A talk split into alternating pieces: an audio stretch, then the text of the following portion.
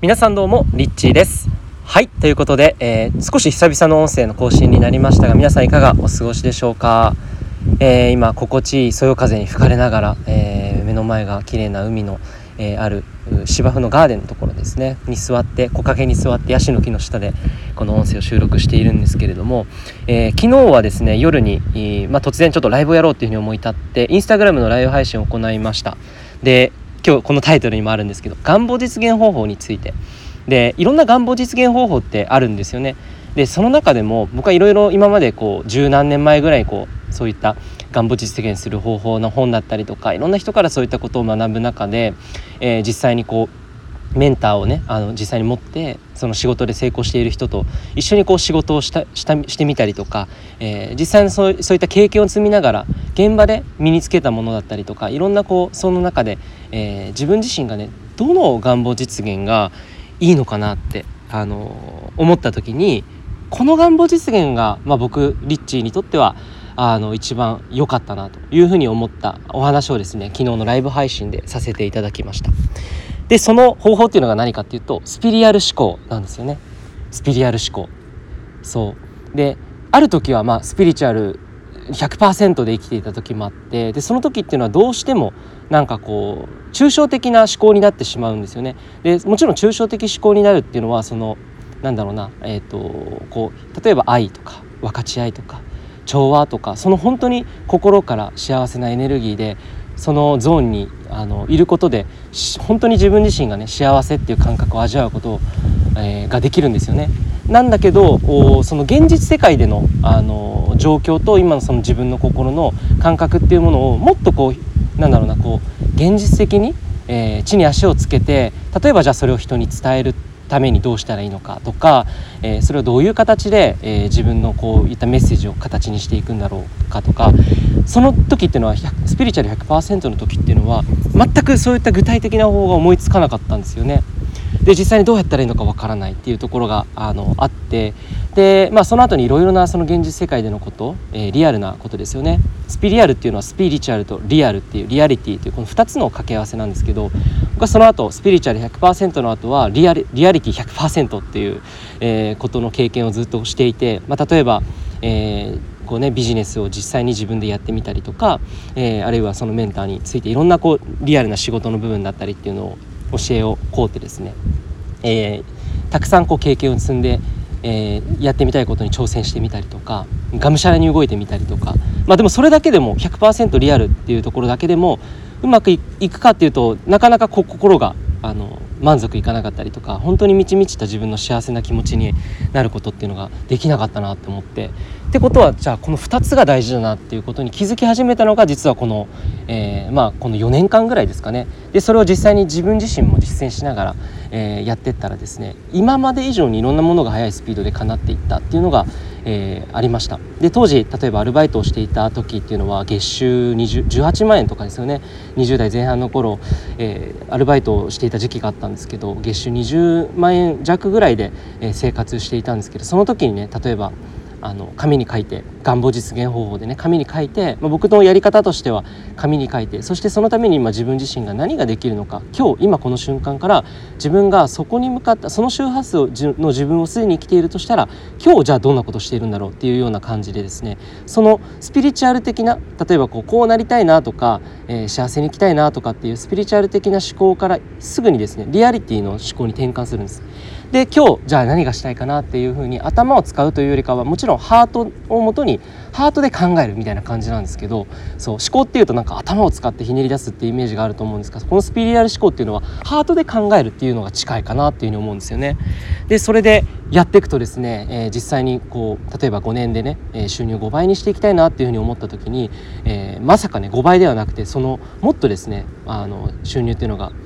あの上がっていったっていう経験があったんですよね。10倍に10倍とかになったっていう経験があって。でそうなっていくとやっぱり自分のあのスピリチュアル的な思考だけでは現実的な部分と伴っていないので形にすることもできなければそれを人に伝えることもできないし、えー、まあ、結果的にじゃあ自分のね、えー、そのアルバイトという枠を超えて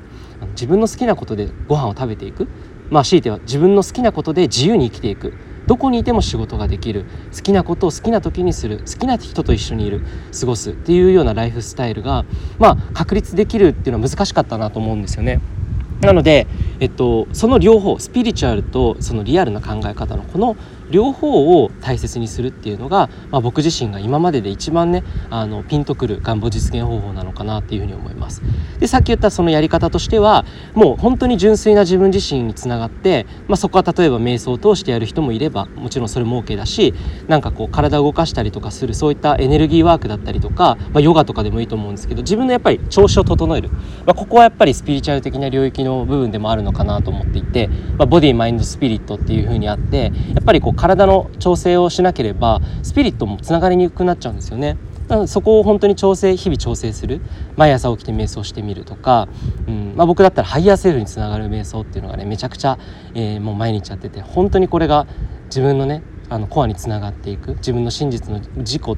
高次元の自分とつながっていくという、まあ、そこをかなりサポートしてもらえてるんですけれども、まあ、そういった瞑想を通してだったりとかいろんなそういったスピリチュアルなものを日常的に取り入れながらそこからじゃあ自分自分は何がしたいんだろうかとか何に貢献していきたいんだろう本当は何がしたいんだろう。これを日々の生活に落とし込んで考えて今度はリアリティな思考でじゃあ今何ができるのかっていうのをあの、ま、真面目に考えるんじゃないですよね。今日この瞬間どういうことをやったらよりワクワクするだろう。その今日できる範囲内の中で一番ワクワクする方法でどんなことが可能なのかっていうのを自分自身に問いかけて、まあ、ある意味コーチングをしているんですよね。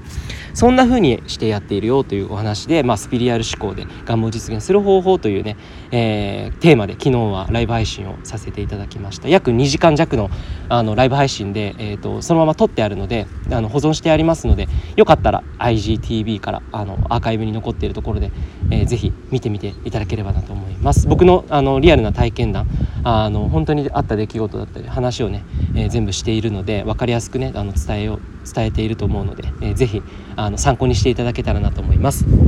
でえっとまああの本当に何だろうなこうあまりこう難しいことを考えずにとにかくやっぱ楽しいことをして生きようよっていうのが僕の本当に深い深い深い意外にこう浅い感じに捉えられるかもしれないですけどでもやっぱりそこがコアなメッセージだなというふうに思うんですよね。でなんでこんなにスピリチュアルなワークやるんですかとか何でこんなに目覚めとかあの自分を生きるとか自分の愛に目覚めて生きるとかなんかよくわかんないで難しいですっていう人もいると思うんですよね。でまあそんな方はそんなにスピリチュアル難しく捉える必要なくてなんか下脱とかあの目覚めることがゴールとかではなくて目覚めることによって僕はその先に何だろう、まあ、その先にというか前提としてっていう感じですかね。前提としてやっぱりこの地球を最大限楽しむ。ここですね。もうやっぱりあのこの地球に遊ぶために生まれてきたというか、まあ、この一回きりの人生でうん、自分というもうたった地球で一人しかいないこの唯一無二のオリジナルな自分という存在に生きながら、ね、何をしていきたいのかやっぱ最大限楽しみたいじゃないですか。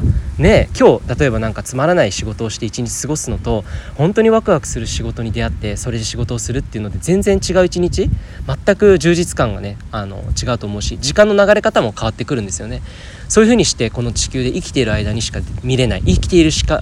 間にしか体験できないえそういったものにどんどんどんどん触れて見て触ってやってみてえそしてその経験の中で本当に幸せだなっていう出来事もあったりああもう喜び自分のこれは本当に幸せな喜びだなっていうような感じでこうあの味わいながら自分と共にこの地球を楽しんでいく。自分と共に楽しみながら、えー、喜びをたくさんの人たちと分かち合ってああ本当に最高だったなっていうふうにねいつかこうなんかこの地球を去った時に美しい思い出としてまああのやっぱ魂っていうのは愛の記憶を持っていけるのでそのたくさんのねあの自分の魂が震える瞬間をねたくさん刻んでいきたい。まあ、刻もうって思った時にやっぱり嫌なこともあるんですよって話も昨日したんですよ。あの向き合わなければいけないことも出てくるんですねでもやっぱりそれって嫌な現象だったり嫌な人との出会いだったり何か言われてパートナーと喧嘩するとかっていうね僕ももちろんあるんですよ。